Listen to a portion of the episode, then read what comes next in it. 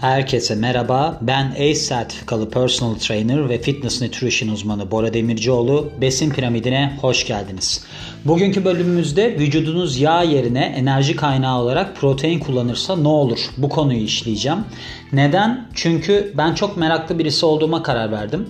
Mesela bugün yatakta yatıyorum sabah kalktığımda aklımdan şey geçiyordu. Anaerobik glikolizle aerobik glikoliz arasında ne fark var? Bir de aerobik glikolizin yağ yakıldığı zaman ne çıkıyordu, ne oluyordu onun ismi falan gibi sorularla uyandım. Onun için öncelikle bir enerji sistemlerine baktım. Ondan sonra onları hallettim. Ardından da dedim ki yani ben bu vücutta karbonhidrat tamam ketojenik diyet filan sebebiyle sıfırlanıyor. E sıfırlandıktan sonra neden yağ yanmıyor da bazı durumlarda protein yanıyor? Bunların hep sorularının cevabını aradım ve sonunda da buldum. Sonuçta da sizlerle paylaşıyorum. Şimdi öncelikle vücudumuzun kullandığı enerji sistemlerine bakalım. İlk önce anaerobiklere bakacağız. Yani oksijenin olmadığı ortamlarda vücudumuz hangi enerji sistemlerini kullanır?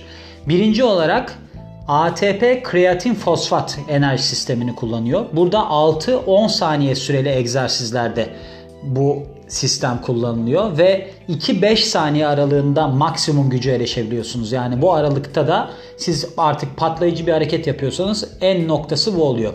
Buradaki yakıt kreatin fosfat ve ne gibi sportif aktivitelerde işinize yarar? Mesela sprint koşanlar var ya 100 metre koşu gibi aniden patlayıcı koşup bitiriyor. Öyle şeylerde çok işinize yarayacaktır. Anaerobik olarak diğeri anaerobik glikoliz. Aslında bu vücut geliştirmeciler için çok çok önemli. Şöyle 30-60 saniye arasında sürüyor. 5-15 saniye arasında tepe güçtesiniz. Yakıtınız karbonhidrat. 400 metre sprint gibi işte 100 metre freestyle gibi durumlarda siz bunu kullanıyorsunuz. Ve gördüğünüz gibi bu anaerobik glikolizin sonucunda ne oluyor bu sefer?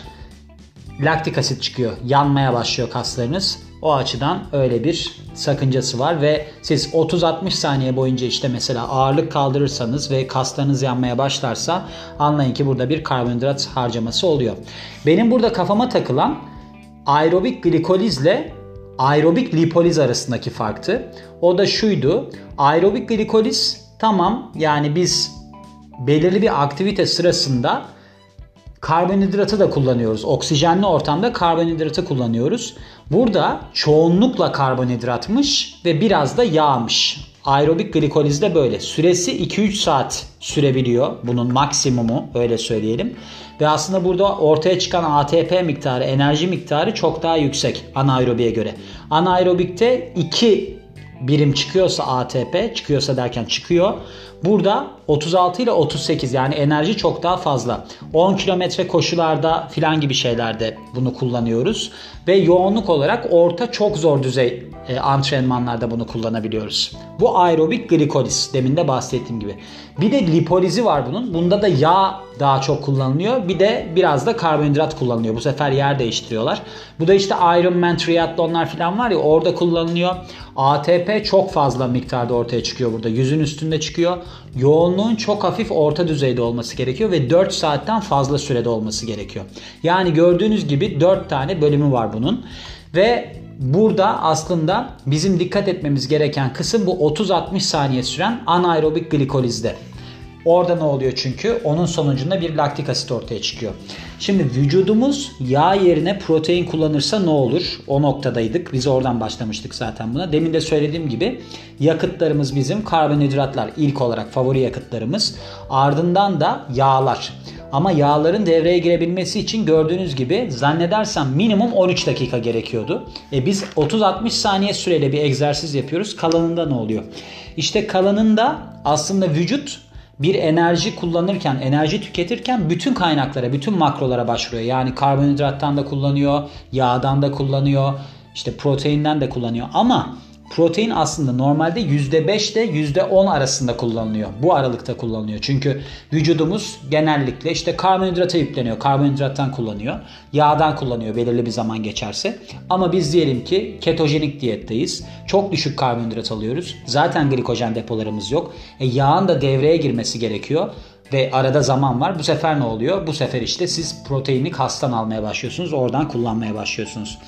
Şimdi burada tabii ki proteinler depolanmıyor. karbonhidratlar gibi glikojen depolarında depolanmıyor. Bu sefer ne oluyor? Sizin bu proteinleri eğer ki antrenman sırasında yediyseniz hani glikojeniniz az olduğu için yediyseniz yağınız devreye girene kadar ya da antrenman o zorluktaydı ve yağın kullanılmayacağı bir durumdaydı.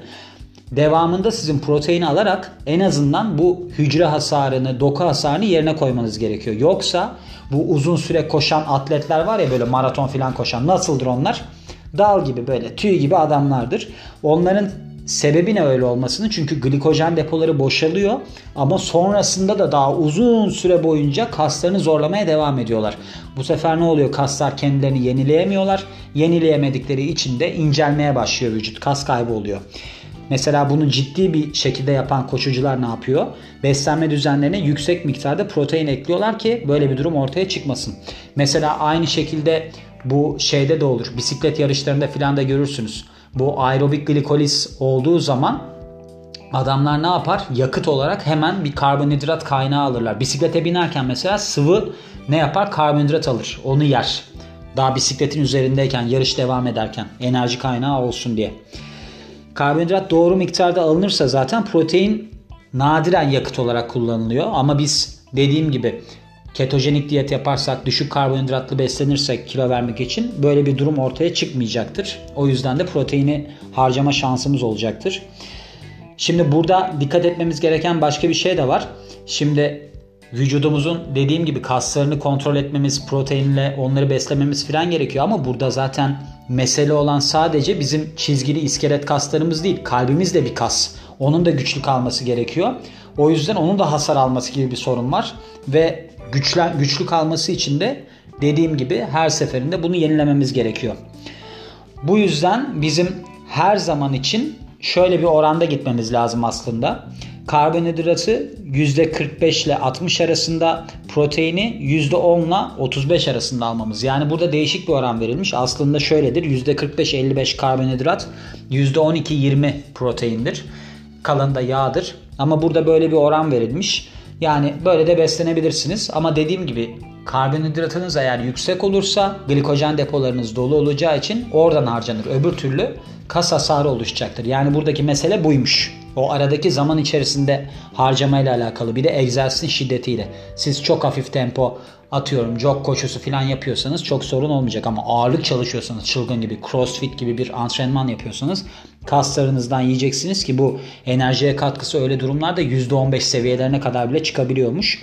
O zaman da ileride hasar oluşacak, sakatlıklar oluşacak kötü ihtimalle, iyi ihtimalle kaslarınız küçülmeye başlayacak falan filan. Öyle durumlar yaşamamanız için böyle bir konuya girmek istedim. Bunun farkında olmanızı istedim ve enerji sistemlerinden de bahsetmek istedim. Umarım bu sizin için faydalı olmuştur diyorum.